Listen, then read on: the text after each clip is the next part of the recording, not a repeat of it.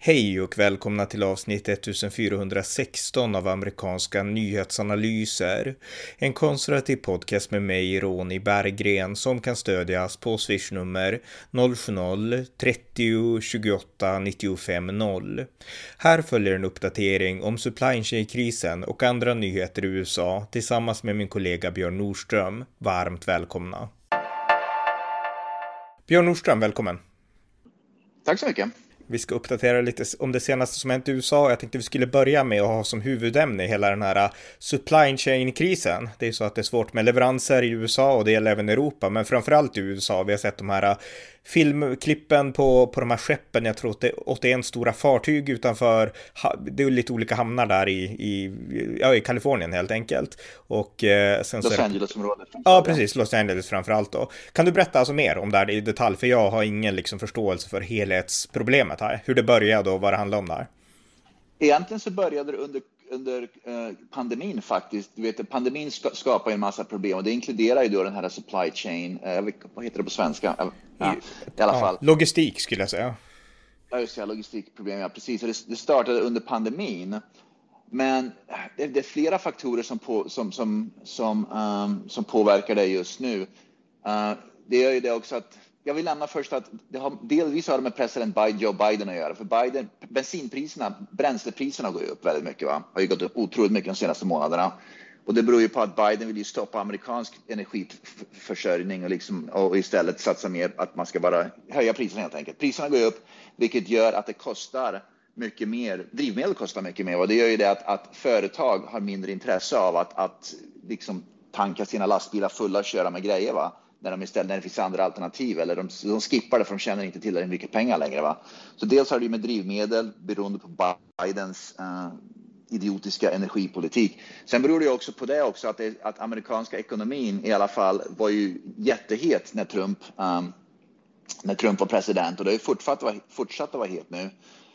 Och uh, det gör ju det att det är ett den, vi har pratat om det här förut, det har varit en otrolig arbetskraftsbrist. Det är en otrolig arbetskraftsbrist här i USA. Med andra ord, det finns inte tillräckligt många lastbilschaufförer och, och, och vad ska man säga, människor som, det finns inte tillräckligt många människor för att arbeta inom den här supply chain för att till, eh, tillfredsställa behovet på, eh, på råvaror och material och allt ifrån liksom mat och vad det nu kan vara, tillverkning och allting. Så hela, det är helt enkelt arbetskraftsbrist som ligger bakom också. Så det, det här, är alltså, det, det, här är alltså inte bara ett problem med att det är liksom 81 skepp som står i kö för att kunna få borda Nej. sin last, utan det är liksom hela kedjan. Det är lastbilarna, det är tågen och det, allting är, okej. Okay. Mm. Allting.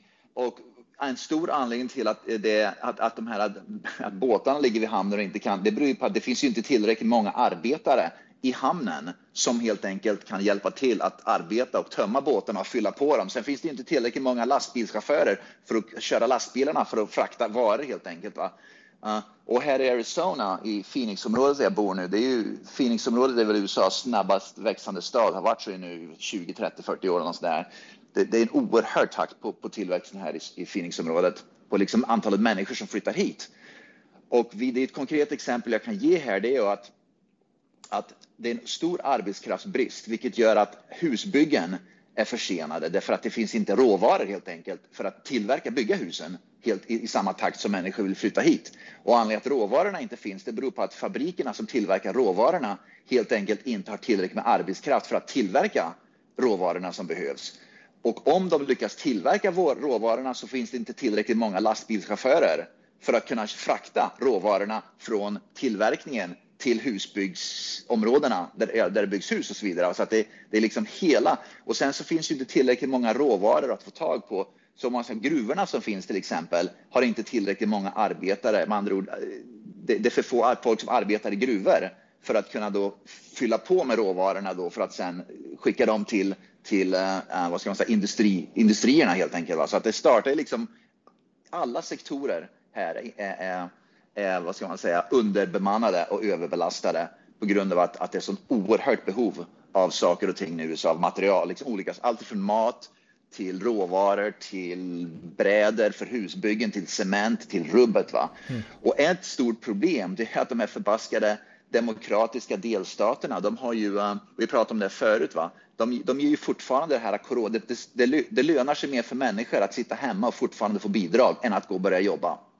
republikanska delstater, de börjar ju dra in de här bidragen nu för att i princip tvinga folk att gå till jobbet. Va? Men demokratiska delstater gör ju inte det. Så det är massa människor som är på pappret, citattecken, arbetslösa, men de väljer att vara arbetslösa därför att de får mer pengar att vara hemma och arbetslösa än att de får för att gå och jobba i industrin till exempel för att hjälpa till att lösa det här problemet. Mm. Det är lite grann som Sverige nu i många eh, demokratiska delstater och det skapar ju ett stort problem. Det finns inga incitament i många delstater för att gå tillbaka till jobbet helt enkelt. Och sen, jag menar, det här är kanske ett annat problem. Jag vet inte om det har att göra med också, eller är kopplat till den här krisen i USA, men det pratas ju också mycket om de här halvledarna, de här elektriska komponenterna som alla behöver för datorer, för bilar och liksom bildatorer och grejer och allting. Och att där är problem inte med råvaran kisel, utan just med produktionen i Kina och Taiwan och sådär och att det inte räcker till för det här uppdämda behovet nu som har funnits efter coronan och att vi inte har fabriker som tillverkar de här halvledarna i Europa och kanske i USA och så. Är det någonting som det, alltså påverkar det USA också? Eller pratas det om det i USA? Ja, det här är intressant. Jag har faktiskt en kompis som jobbar inom precis det området här. Eh, det har varit intressant eh, kommentar här om, om, om, hur Taiwan försöker undkomma Kina i, i samband med det här och det påverkar framför allt en positiv påverkan på Phoenixområdet. Så i alla fall, det, det, det är ett stort behovet på nya bilar i USA är väldigt stort just nu. Människor vill köpa nya bilar, men det finns inte tillräckligt många bilar som kan säljas därför att det, det, liksom, det, det tillverkas inte tillräckligt många nya eh, chips. Chipsen, det, finns, det, är brist på chipsen, de här chipsen som ska vara i bilarna då, va? Mm. som du nämnde. Och innan jag återkommer till det här med Taiwan så tänkte jag nämna att biltillverkarna, de, säger, så de skyller på att chipstillverkarna tillverkar fel chips och chipstillverkarna skyller på bil, så att man skyller på varann. Chipstillverkarna vill inte tillverka äldre chips, de vill bara tillverka nyare chips. Och jag har en kompis som jobbar inom chipsindustrin med just de bilchipsen, så han förklarar precis hur det här fungerar. Va? Och han säger att, att man skyller på varann. Biltillverkarna, är, tekniken som finns i bil, bilarna nu är, vad ska man säga, true and tried. Man har liksom testat dem genom åren. Man vill inte övergå till de absolut nyaste och senaste chipsen för biltillverkare är rädda för att de nya chipsen inte kommer att fungera speciellt bra om man inte testar dem i flera år först. Som andra ord, biltillverkarna vill hellre ha ett chip som är 3, 4, 5 år äldre som garanterat fungerar i bilen precis som de vill att bilen ska fungera. Så biltillverkarna vill att, att, att chipstillverkarna ska tillverka äldre chips som är liksom garanterat fungerande i bilarna utan att man ska behöva experimentera i bilar med nya chips.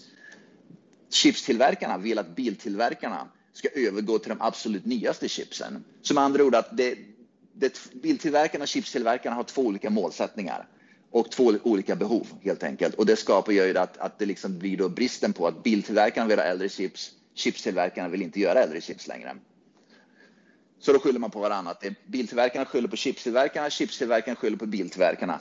Det intressanta är nog att det finns ett stort uh, chipsföretag, ett av de största i världen är i Taiwan. Jag kommer inte ihåg vad det heter, men det är ett jättestort uh, chipstillverkningsföretag i Taiwan. Det chipstillverkningsföretaget är ju nu livrädda för att Kina flyttar fram uh, positioner och, och så småningom kanske ska ta över chipstillverkningen. Så att um, det stora företaget nu, jag minns inte vad det heter, kan man kolla upp det här? Jag kan mm. fråga min kompis.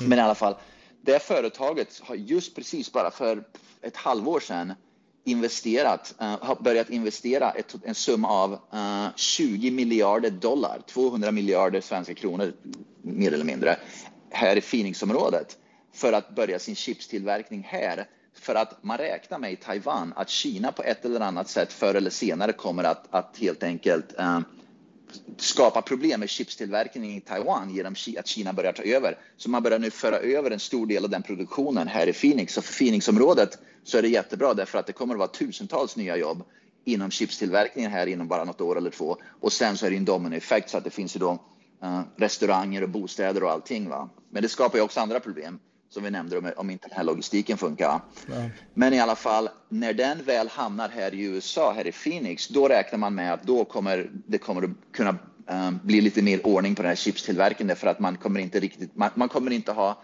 problemet med att Kina är som en skugga över Taiwan och på något sätt kommer att försöka styra hur chipstillverkningen kommer att gå till i Taiwan. För den, det företaget tydligen tillverkar väldigt mycket chips som går direkt till bilar. Så man med andra ord försöker, man flyttar nu tillverkningen för bilchips Eh, bilchips då, från Taiwan till USA för att undkomma Kinas klor om man säger så. Ja, och det tror jag är helt rätt väg att gå. Det, är att det jag har läst är att de här fabrikerna, det tar tid. Man kan inte bygga upp det här på en vecka eller en månad, utan det tar flera år att få igång en sån här industri. Och det är också en del av problemet har jag läst då.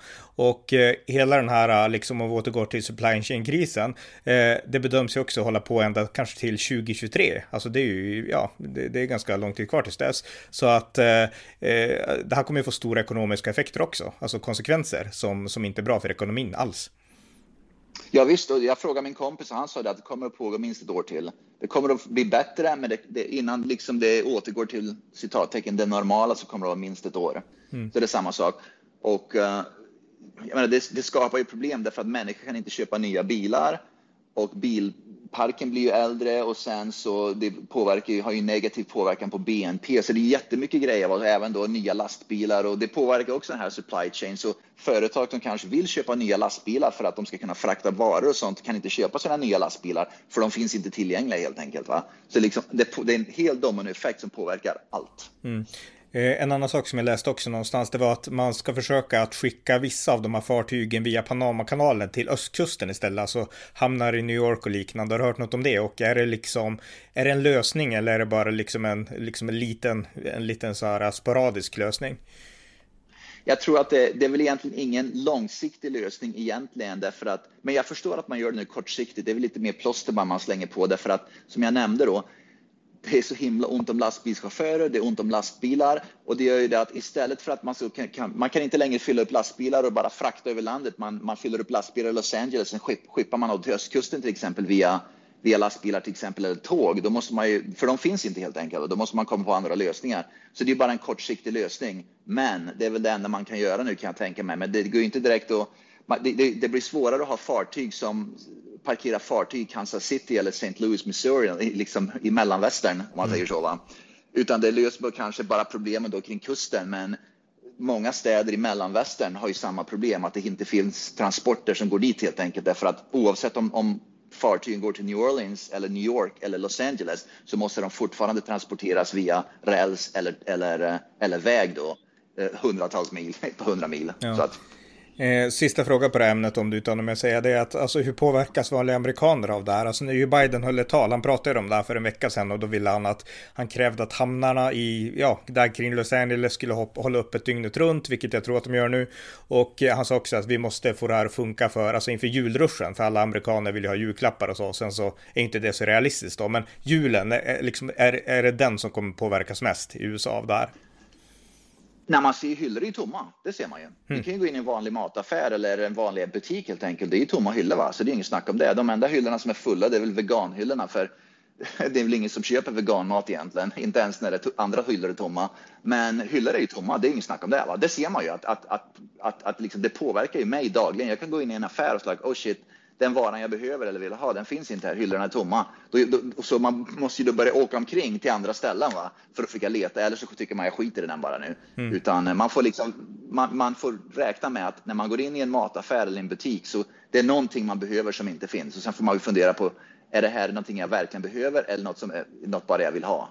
Så att det, det, det verkar man, det är, lite, lite, det är brist på varor helt enkelt. Mm, just det. Ja, eh, har du något annat, något mer som man kan säga om den här krisen? Ja, folk, folk börjar bli mer och mer förbannade på Joe Biden. Jag såg att uh, Pete Buttigieg, han är ju, um, vad är han då slags? Uh, Transportminister. Transportminister, tack så mycket. Va? Ja, tack så mycket. Han, han jag kommer inte ihåg vad han sa, men han skyllde det här på, han skyllde ifrån sig på allt och alla. Det var ju Trumps fel och det var ju pandemins fel och det var ju allting. Och, och nu ska han gå på pappaledighet. De har ju fått barn nu, han och hans, eh, ja, ja just ja, ja precis. Ja. På alltihop. Men han skyllde ifrån sig. Va? Det, han, han, han tyckte det här är jättebra. Det är bra att behovet på grejer, att ekonomin är så himla bra så att det och han skyller på ekonomin. Ekonomi, vi, Biden-administrationen, har gjort ekonomin så himla bra så att det har skapat ett nytt problem som vi inte hade räknat med. Det är bara skitsnack. Va? Ja. Men att han skyllde det på allt och alla och sen så tog, han, gav han liksom äran till Biden då, att Biden har skapat en superekonomi. Då. Men problemet är ju det att, att Biden har ju inte vårdat den ekonomin som Trump startade och så har han ju inte heller vårdat, vad ska man säga, mycket av det här kunde förebyggas genom att till exempel bensinpriserna inte gick upp, genom att Biden hade en mer USA-vänlig energipolitik. Va? För att, som jag nämnde då, att, att, att bensinpriserna går upp dramatiskt, det är inget snack om det. Inflationen går upp dramatiskt nu mm. med. Uh, och, och det är sådana saker som, som Bidens politik, politik helt enkelt har, har lett till. Så att allt fler börjar bli förbannade på Biden. Det börjar man se i sociala medier. Det är mycket liksom, folk är förbannade på Biden, va? att han har, han har börjat ställa till med saker och ting. Och, men man får ju det man röstar på, så är det ju alltid. Mm. Och med men, den här krisen så kommer men, jag, pri, priserna kommer gå upp också. På, för jag menar, det här blir ju som ett underskott på varor i så fall. Så att de varor som ja, finns måste bli... Okay. Det, ser man ju, det, ser man ju, det ser man i affären, det märker man ju. Mm. Jag, jag menar, från ena veckan till den andra så märker man hoppsan, nu har de priserna går upp och de priserna går upp. Så det ser man ju. Det ser man ju från, dag till dag i princip att priserna går upp. Va? Och igen, återigen, det straffar framför allt vanliga, vad ska man säga, de väljarna då som påstår sig, som Demokraterna påstår sig värna om, de fattiga, you know, under, liksom, uh, under medelklassen, de, de, de, fattiga människor, de som inte har speciellt mycket pengar att röra sig med, de som lever från, från paycheck till paycheck, mm. de straffas ju mest därför att det är de som helt enkelt måste betala högre priser och inte längre har pengar för att ha råd att betala de högre priserna. De, de som inte röstar på Demokraterna, Eh, till exempel de rikare människorna, så kanske mer republikaner ofta, eh, de kanske har mer kapital att röra sig med, så om priserna går upp 2, 3, 4 procent under en vecka eller en månad, de har fortfarande råd att handla det de behöver. Va? Mm. Så att det straffar helt enkelt vanliga människor som ofta då, som Demokraterna påstår sig värna om. Ja, jag sa ju att alltså, man bedömer att den här krisen kommer att hålla på, hålla på i alltså, två år till, din kompis ett år till minst. Eh, alltså, vad är det för lösningar som diskuteras? Alltså, vad ska man göra för att förändra det? Är det just det här med produktionen, att nu måste man producera till exempel halvledare i USA, eller är det liksom, vilka lösningar föreslås? Och vet om det föreslås liksom på delstatsnivå också, liksom vad man kan göra? Så på federal nivå, vad ska man säga, Biden-administrationen, jag ser inte att de föreslår några lösningar. Jag tror inte att de, de har några lösningar. Jag tror inte de riktigt... Jag har inte sett någonting eller hört någonting där de säger att okej, okay, så här ska vi hantera, det här är vår krisplan, det här ska vi göra nu. Utan de bara liksom låter det löpa på, vad som jag nämnde, att, att mm. de, de har ju en destruktiv energipolitik, så det är inte direkt som att de säger okej, okay, vi ska öppna upp nu så att bensinen blir billigare i alla fall, så att, så att lastbilschaufförer och lastbilsföretag då, som, som då transporterar varor i alla fall inte behöver betala hutlösa priser för bensinen, va? utan vi ska se till att priserna där sänks. Men det gör de ju inte, va? utan det går upp. Så att jag tror inte det finns, Biden-administrationen är så himla passiv. De gör ingenting för att lösa någonting. De bara låter det fortgå ungefär och se vad som händer.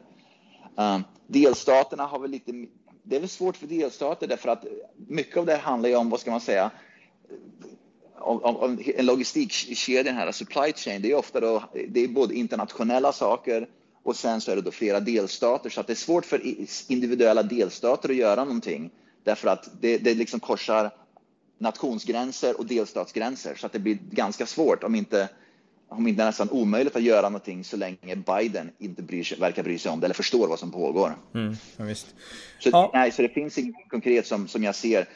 Det här är planen, det här gör vi, det här, och så här kommer vi att lösa det. Jag, inte, jag ser inte någonting åt det hållet. Nej. Eh, jag läste också att i, i Kalifornien så kommer man i alla fall att samlas den 3 november så kommer delstatsförsamlingen där att samlas för att diskutera alltså hela den här krisen och försöka komma på något lokalt där i alla fall har jag läst. Men ja, men vi kan gå vidare. Alltså har du några fler nyheter som vi kan, kan, kan nämna? Ja, det, vi pratar ju ofta om det här, um, det här um, som skolor, CRT, uh, Critical Race Theory, mm. som uh, skolor nu eh, allt mer vill undervisa eller ja, försöker undervisa eller vad nu är det här. Med andra ord att det går ut på att, att i princip undervisa att vita onda och vita rasister och allt sånt där. Det är ju det det går ut på egentligen. Va? Men i alla fall enligt en ny uh, opinion, opinionsundersökning, jag kommer inte ihåg om de exakta siffrorna, men majoriteten av, av folk i USA enligt undersökning uh, Eh, 73 procent, jag kollar just här, 73 procent av amerikanska folket är väldigt oroade över utvecklingen med det här att man ska börja undervisa CRT i klassrummen. Att, att människor, vad ska man säga, väljare, amerikanska väljare inte får ha någon skolor och det här, de vill liksom bara trycka på det utan att, utan att det ska frågasättas. Va? Och det här är till och med upp, gått upp till federal nivå. Jag såg att Merrick Garland var inblandad i det här med. Han är ju då justitieminister. Um, att lärarfacket i USA, lärarfackföreningen i USA, de vill liksom bara trycka ner i halsen på människor det här med CRT. De vill liksom påtvinga människor att det här ska undervisas i alla skolor. Va? Så de skickar ju då, lärarfacket i USA skickar ett brev till Merrick Garland där de där de talar om för Merrick Garland att människor som ifrågasätter CRT och, och, och att det ska undervisas i skolor borde federala myndigheterna stämpla som, som domestic terrorists, som, som terrorister. Att med andra ord, man, tillåt inte människor ifrågasätta undervisningen av CRT i skolor. Men Merrick Garland, tack och lov, vägrade ställa upp på det. Han sa att människor som inte ställer upp på det här CRT har rätt under yttrandefriheten att, att uttrycka sin oro över det. Och vi tänker inte börja använda FBI för att terrorstämpla och gå efter människor som är oroade över att CRT undervisas. Så tack och lov så verkar Merrick Garland ha spärrar i alla fall. Men att lärarfacket i USA vill stämpla människor som terrorister för att de ifrågasätter critical race theory, att det ska påtvingas elever i skolor. Det är fruktansvärt alltså. Vilken mm. utveckling. Det är totalitarism när det bara dånar om det. Ja, verkligen. Och på tal om critical race theory, vi har också det här med hela transidéerna, det här om liksom om män som identifierar sig som kvinnor ska få vara inne på kvinnotoaletter. Och nu läser jag att det är en man i Rhode Island som då, jag vet inte om han identifierar sig till kvinna, men han var i alla fall utklädd till kvinna och sen så var han inne på tjejernas, ja, om det var toalett eller omklädningsrum och filmade liksom så här snuskfilmer. Och eh, ja, här har vi ett av de här problemen då med liksom hela den här trans, liksom transrörelsen, alltså inte alla då såklart, men ett problem som finns och som man inte bara kan sopa under mattan tycker jag. Då. Ja, absolut. Jag såg att delstaten Texas bara för några dagar sedan uh, håller på att stifta en lag som förbjuder, och vi har pratat om det här förut med, som förbjuder biologiska män som blir kvinnor att delta i flicksporter i USA. Vi har pratat om, jag tror det finns delstater som gjort det förut. Va? Och jag tittar i social media och det finns många som är jättearga på det och tycker att det är fruktansvärt. Nu ska, nu ska inte ens nu vill Texas förbjuda män för att tävla mot kvinnor. Mm. Men det är som att, vänta nu, var, hur skydd... Men då såg jag också andra, tack och lov, som gick in och sa att ni har ingen, uh, ni som vill att män ska kunna tävla med kvinnor bara för att de säger sig att de, för att de identifierar som kvinnor. Vad tycker ni om då att flickor ska börja få spö i all sport och inte längre kan få, få kunna tävla i sport därför att män tar över sport, kvinnliga Nej. sporterna? Va? Men, så man ser i alla fall att det finns mothugg där. Men det som är skrämmande är att, att per automatik vänsterliberaler automatiskt går in och tycker att det är jättebra att flickor inte längre kan tävla i flicksporter därför att män ska kunna ta över flicksporterna istället. För det är ju vansinnigt. Mm. Att det, man kan inte hålla en diskussion. Och, och, så går man in och läser och jag tappade faktiskt, jag har tappat ett, ett, ett par Facebook-vänner eh, som jag faktiskt kände i verkliga livet när jag bodde i Vermont. Därför att jag la ut ett par artiklar om att jag tyckte det var fel att kvinnor att kvinnliga sporter ska börja tas över av män. Och då fick jag direkt mothugg av, av vänsterliberaler som jag faktiskt kände i verkliga livet, som jag träffade och kände i verkliga livet i Vermont, som helt enkelt som, som direkt sa upp kontakten och sa att du hatar trans, du, du, du transfob. Mm. Och då tänkte jag, det är ju galet va? Jag hatar inte, har inte, jag vill att flickor ska kunna tävla i flickidrotter utan att män ska kunna ta över de sporterna. Och jag tänkte på min dotter då, mm. att jag vill att hon ska kunna tävla mot andra tjejer och inte mot män. Exakt. Men tydligen ska man inte tycka det längre. Nej, det är vansinnigt. Eh, det, vi har ju pratat ganska mycket om Portland i Oregon och allt det som händer där och jag har poddat om det förut, men där var det mycket prat om Defund, det polis förra året, 2020 då, efter ja. liksom, ja, de här skjutningarna och allt som hände. Nu har man någonting som heter Refund, the polis, och det är ju då borgmästaren då Ted Wheeler som, ja, han stod ju inte alls på den sidan förra året, men nu så inser han att vi måste, vi måste anställa fler poliser därför att det här är ju så mycket skjutningar och kaos. Och det är ju, alltså det är komiskt alltså.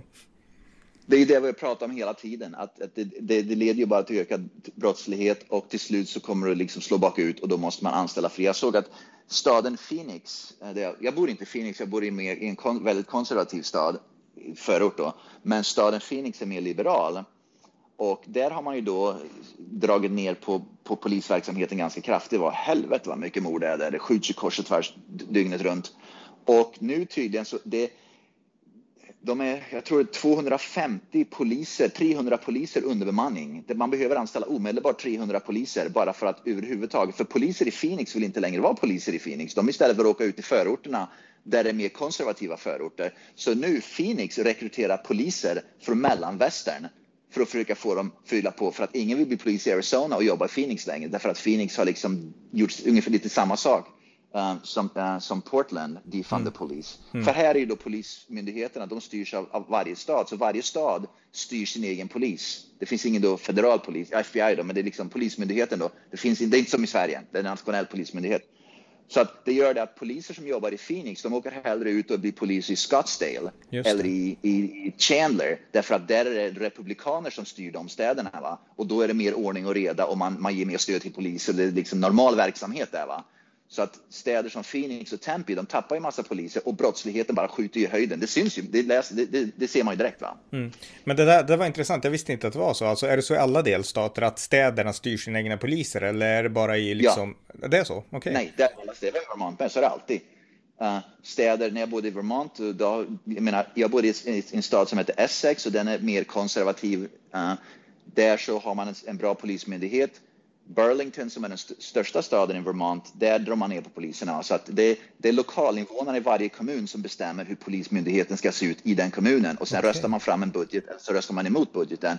Så en kommun kan ha massa poliser och, en, och grannkommunen kan ha, vara helt utan poliser baserat på hur väljare vill ha det. Va? Jaha. Så att det är liksom så det funkar. Va? Och det är egentligen ganska bra därför att det är ju det att om till exempel Phoenix har ont om poliser och, och, vi har gott om poliser här, det gör ju att brotten, brottslingar här, de vet ju om, de är ju inte dumma, de är ju smart, kriminella, de är ju smarta, de fattar ju det direkt. Va? Mm. De säger att ska jag begå brott, då är det bättre att begå då, då, är det bättre att åka till Phoenix eller Tempe att gå, begå ett brott än att åka till till exempel Scottsdale eller Paradise Valley därför att de har massa poliser. I Phoenix och Tempe har de ont om poliser. Då bara åka över gränsen till de städerna, alltså pang, så är det lättare att begå brott och slinka undan med det därför att det finns inga poliser ändå där. Nej, just det. Ja. Ja. Det är ganska komiskt. Verkligen. Har vi något annat? Jajamän, vi har pratat lite om det här att NBA, National Basketball Association, basketligan. Va? Vi pratade om det förut att de är livrädda för Kina, de viker sig för Kina, men de har inga problem med att hata Donald Trump. Men att de, för, och, och kalla Donald Trump för, för fascist och allt vad det nu var, men däremot Kina så viker de sig för det, för att Kina äger ju i princip NBA. Mm. Men det som händer nu, det här är väldigt intressant. Det finns en spelare för, som spelar för Boston Celtics som heter, jag vet inte om jag uttalar namnet, Enis, Ennis Kenter. Han har officiellt som den första NBA-proffsspelaren i basket gått ut och kallat Kinas, eh, Kinas eh, president Xi för diktator och sagt att han stödjer eh, Tibet och han är emot Kina. Han är emot Kinas statsskick, han är emot kommunisterna i Kina och han är emot att Kina då eh, jag, jag är inte speciellt insatt i Tibet, men om jag fattar rätt så har Kina liksom tagit över Tibet mer eller mindre. Eh, men jag, jag kan inte nog, men i alla fall, han är i alla fall öppet nu kritisk till Kina och Kina som svar har vägrar sända basketmatcher i Kina. Statsmedia i Kina vägrar sända basketmatcher där Boston Celtics spelar. Det, de, de bygger här utanför, så det är det här som beeper. Okej, okay, ja, det gör inget. Ja. Mm, mm. ja. Men i alla fall, så han spelar för Boston Celtics, kritiserar Kina. Kina hämnas genom att vägra sända på stats-tv då, uh, Boston Celtics basketmatcher. Det här är ett stort problem nu för, för, för NBA därför att de, å, å, ena sidan så har NBA gått ut och sagt tidigare att vi uppmuntrar att spelare ska vara aktivister och det byggde ju på att man skulle vara aktivister mot Donald Trump och liksom mm. vara emot Trump helt enkelt. Va? Så nu har han blivit aktivist mot Kina och Kina äger i princip NBA. Va? Och nu har NBA ett oerhört problem på halsen därför att han kritiserar Kina helt rättfärdigt. Va? Mm. Och frågan är, törs Kina, äh, törs NBA stödja honom eller vad ska de göra? Och det, det, det, ja, det blir spännande att följa, verkligen. Ja, mm. Precis. Och det som hände för ett par år sedan, det var en ledare, en, av, en, en manager, en, en tränare för Houston Rockets, som är då ett NBA-lag då, som också kritiserar Kina, men han fick då smäll på fingrarna av, av, av NBA. Han liksom fick smisk på fingrarna. För det var som att Kina får man inte kritisera helt enkelt. Va? Men nu är det en spelare som går ut och kritiserar Kina. Så det ska bli väldigt intressant att se hur NBA reagerar därför att Kina då äger så mycket av, av NBA och pengaflödet är väldigt, väldigt viktigt. Va? Så det ska bli intressant att se hur det utvecklas. Ja, verkligen. Och eh, jag kan också ta ett ämne och det är här att i New York så har New York City Council beslutat att nedmontera en staty av Thomas Jefferson. Och det är alltså de som sitter i ledningen där, det är latinos och det är svarta som menar att Thomas Jefferson var slavägare. Och det här är ju, alltså det, jag tror att tidigare så har statyer av Jefferson skändats, det, det har hänt, man har vält dem och sådär, men inte att någon har röstat att nu ska Jefferson bort. Och det här är ju verkligen woke-kultur så att det inte duger. Jag menar, Thomas Jefferson är en av USAs absoluta grundlagsfäder. Det här är ingen sydstat, han var sydstatare visserligen, men det här är ju liksom ingen eh, sydstats, liksom under liksom inbördeskrigets general, utan det här är ju en av USAs absoluta grundare. Tredje presidenten, författaren till självständighetsförklaringen och den som har liksom ritat all arkitektur som varenda stadsbyggnad i USA bygger på liksom. Så jag menar, att riva en staty av honom, det är ju som att liksom såga av den gren man sitter på nästan. Ja, men det som är, det, det ska, ska sägas är det ju också att allt fler människor här i USA, vanliga amerikaner och även då mer kända amerikaner börjar höja rösten att den här woke-kulturen är åt helvete. Va? Så att jag, jag, jag, jag, är inte förvånad över att det här sker i New York, men å andra sidan så det börjar bli mer och mer isolerat och det börjar bli mer och mer människor som börjar kritisera det här officiellt. Så jag tror den här woke-kulturen ärligt talat är, håller på att spela vad som är sin sista... Ah, uttrycket På sina heter, sista strängar typ. Ja. Precis, det, jag tror inte det här är inte uh, uh, hållbart helt enkelt längre. Det märker, man märker faktiskt det, att, att det här är liksom slutet på det de håller på med. Det är sista desperata försöket på något sätt att på sätt sudda ut liksom vissa delar av USA. Va? Men, men jag tror att om fem år så tror jag inte längre det här kommer att pågå. Därför att man, man kommer att rösta bort människor och, all, och amerikaner börjar tycka att det här är för jäkligt. Liksom det. Vi har andra problem, nu vi löser dem istället och det här själva woke-kulturen är helt enkelt åt skogen. Mm. Liksom, folk börjar begripa det nu. Ja, och det börjar märkas också. Det är ett guvernörsval, väldigt spännande guvernörsval i Virginia. Och Virginia, då är det, ja, ja precis. Och då är, det en, då är det en republikan som heter Youngkin, Glenn Youngkin tror han heter, som står mot demokraten Terry McAuliffe. Och eh, Terry McAuliffe, han är ju väldigt så här, eh, han är totalt att liksom, det är klart att vi ska ha critical race theory ja. i skolorna. Och eh, Youngkin, han är tvärtom, alltså föräldrarna vill inte ha det och vi ska stå på föräldrarnas sida. Och det är vårt lokal community som ska bestämma vad som undervisas i skolorna. Det är inte någon slags, ja, myndighet från liksom utbildningsdepartementet eller någon sån här elitistisk skol, eh, något elitistiskt liksom skolledning, utan där ska föräldrarna ska vara en del av det här menar han. Och eh, jag menar så att där ser vi lite av den här vändningen ändå, därför att han var, han var liksom, ingen trodde att Jankin skulle ha en chans, men nu är det typ jämnt i liksom, vem som helst kan vinna den 3 november. Så att det kommer ju bli liksom spännande och det visar också att det finns en, eh, ja, en mot, motrörelse mot hela den här bokkulturen då. Ja, och jag läste bara för några dagar sedan, jag läste någon artikel någonstans, att, och det har vi pratat om faktiskt förut med, att, att alla vet ju om nu att, att den här woke-rörelsen, vänstern, att demokraterna har inte ett, är inte ett hållbart parti längre om de fortsätter med den här woke-linjen, med de här, med de här extrema marxisterna och vänster, att de måste, förr eller senare så måste de kapa det, därför att det är inte hållbart längre att, att, att, de, på, liksom att de fortgår med det. Och jag såg nu att ryktet är, jag vet inte om det kommer att ske eller inte, va? men Joe Manchin, han är ju demokrat, men han röstar ju ofta emot Demokratiska partiet i senaten i USA helt enkelt. Och eh, det ryktas nu om att han själv sagt att att det är bara rykten och att det inte stämmer alls. Men när sådana rykten börjar komma upp så, så, finns det kanske någonting i dem i alla fall. Men han ryktade i alla fall att han kommer att gå övergå till, till Republikanerna snart därför att det finns ingenting i Demokraterna som han längre kan hålla sig fast vid såvida de inte förändrar sig därför att det är för mycket vänster och för mycket woke och allting. Mm. Och jag såg också, vi nämnde det att um, uh, Kirsten Sinema som är då senator här i Arizona då, att vi pratade om det för ett par veckor sedan, att hon mm. blev attackerad på en toalett. Men i alla fall det som är bra är att alla de, det var tydligen fyra personer som började ränna in i toaletten för att attackera henne. De är i alla fall alla åtalade nu, så det är väldigt bra att det togs på allvar. Så att den typen av citattecken aktivism var inte bara aktivism utan det var helt enkelt lagbrott. Mm. Just det. Så det är bra att, liksom att, att, att man drar en gräns här och att man börjar skydda liksom människor från de här galningarna. Ja, ja verkligen. Eh, ja, har vi något mer? Ja, jag såg att eh, det var någon, eh, någon en, en, väldigt känd eh, universitetsprofessor här i USA. Han skulle hålla en slags tal på MIT, Massachusetts Institute of Technology. Men, han, men hans politiska åsikter dög inte för MIT. Han blev inbjuden då av en person för att hålla det talet. Så på USA fungerar det så att en professor kan bjuda in en annan professor från ett annat universitet för att hålla ett slags tal. Då, därför att det är någonting då som handlar om ett ämne då, som, som är av intresse. Men i alla fall, hans professorn som blev inbjuden har tydligen fel politiska åsikter. Med andra ord, han har kanske konservativa åsikter. Så hans, hans inbjudan togs tillbaka med andra ord universitetet vägrade att han skulle komma. Professorn som bjöd in honom har i alla fall sagt upp sig från universitetet nu och sa att jag kan inte jobba som professor på det här universitetet om inte ens jag kan bjuda in ämnesexperter som inte har något med politik att göra utan ämnesexperter för att hålla tal om ett ämne.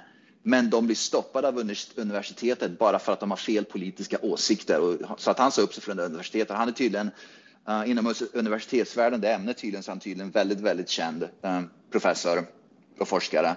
Men i alla fall så att folk börjar nu ta en ställning emot och säga att jag vägrar att jobba för det här universitetet. Jag säger upp mig, jag sticker någon annanstans därför att det här universitetet helt enkelt, det är cancel culture och det är totalitarism som helt enkelt kör och det kan inte jag ställa upp på. Nej.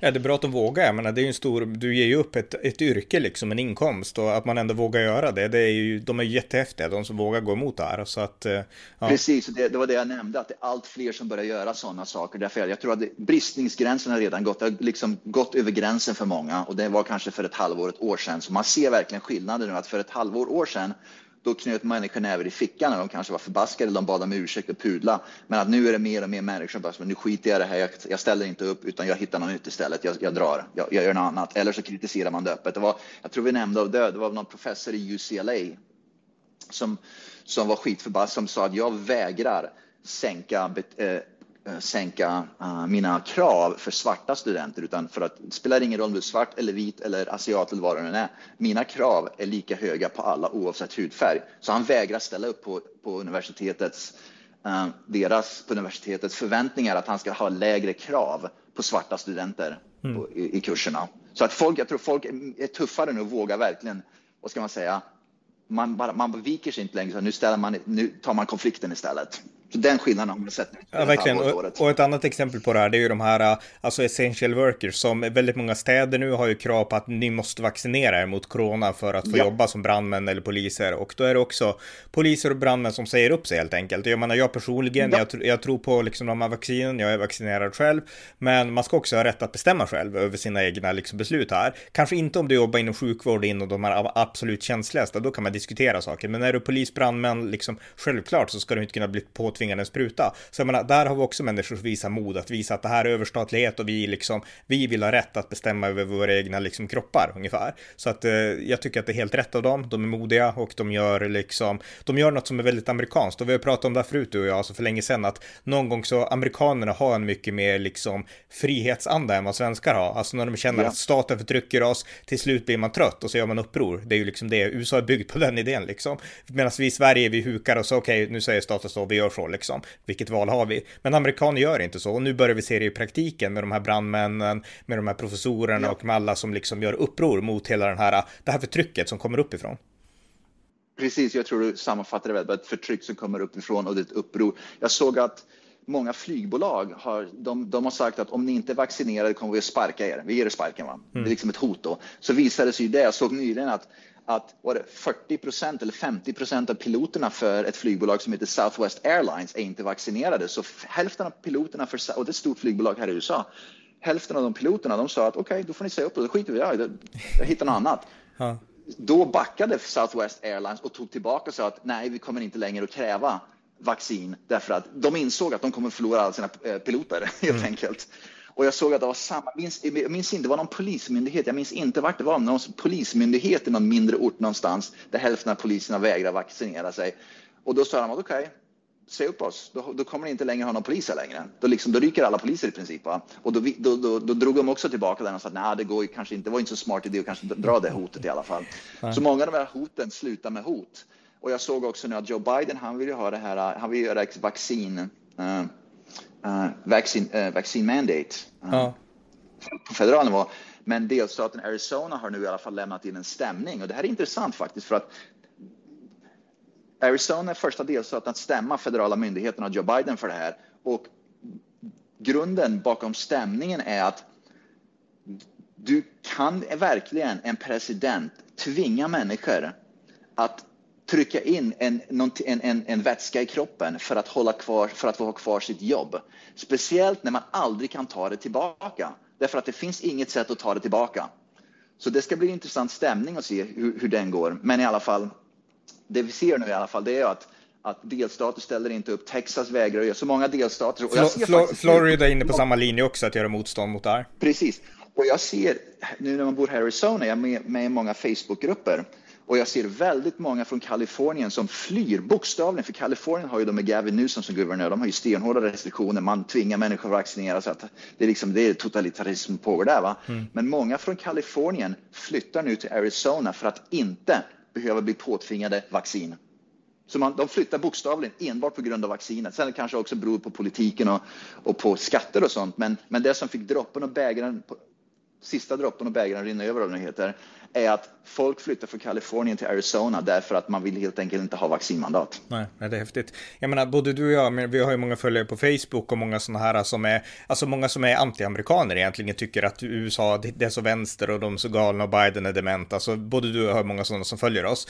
Och jag menar, det här är ju någonting som de helt missar, att den här kontraandan finns också i USA och den är mycket starkare än i Sverige. Alltså det här är ju det coola med USA, det vi har pratat om nu de här senaste tio minuterna liksom. Alltså att när det blir de här konstiga knäppa sektgrejerna eller liksom överstatligheten eller förtrycket, då finns det alltid en motrörelse som gör att till slut får amerikaner nog. Och de här anti-amerikanerna här i Europa, de, missar det. De fattar inte att det är så också.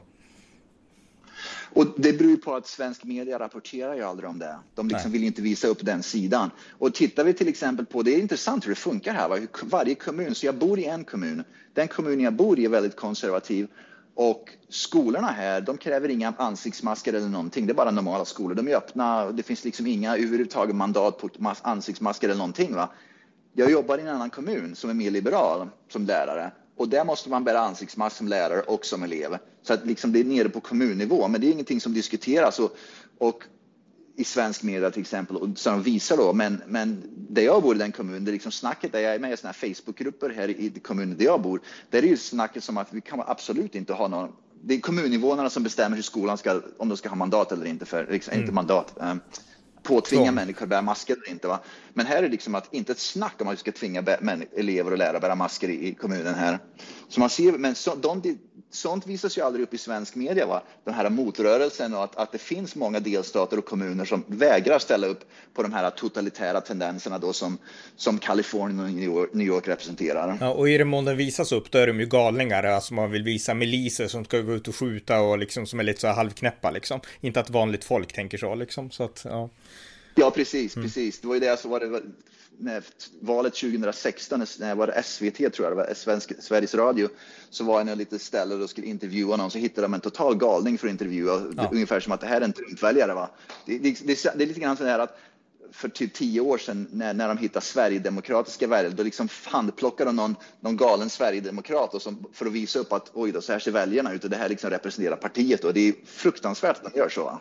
De skulle aldrig visa upp mig som en svensk amerikan och, och, och, resonera med mig varför jag till exempel gör på ett eller annat sätt. Därför Nej. att det passar liksom inte in i, i, svensk medias bild. Nej, det är lite så. Det är lite så, verkligen. Har vi något mer att säga eller ska vi avrunda? Vi kan avrunda här. Ja, men okej. Tack så mycket. Tack så mycket. Det var avsnitt 1416 av amerikanska nyhetsanalyser. En podcast som skildrar USA ur det konservativa perspektiv som inte ges i svensk media. Stöd gärna detta upplysningsprojekt på swishnummer 070-30 28 95 0 eller genom att via hemsidan stödja på Paypal, Patreon eller bankkonto.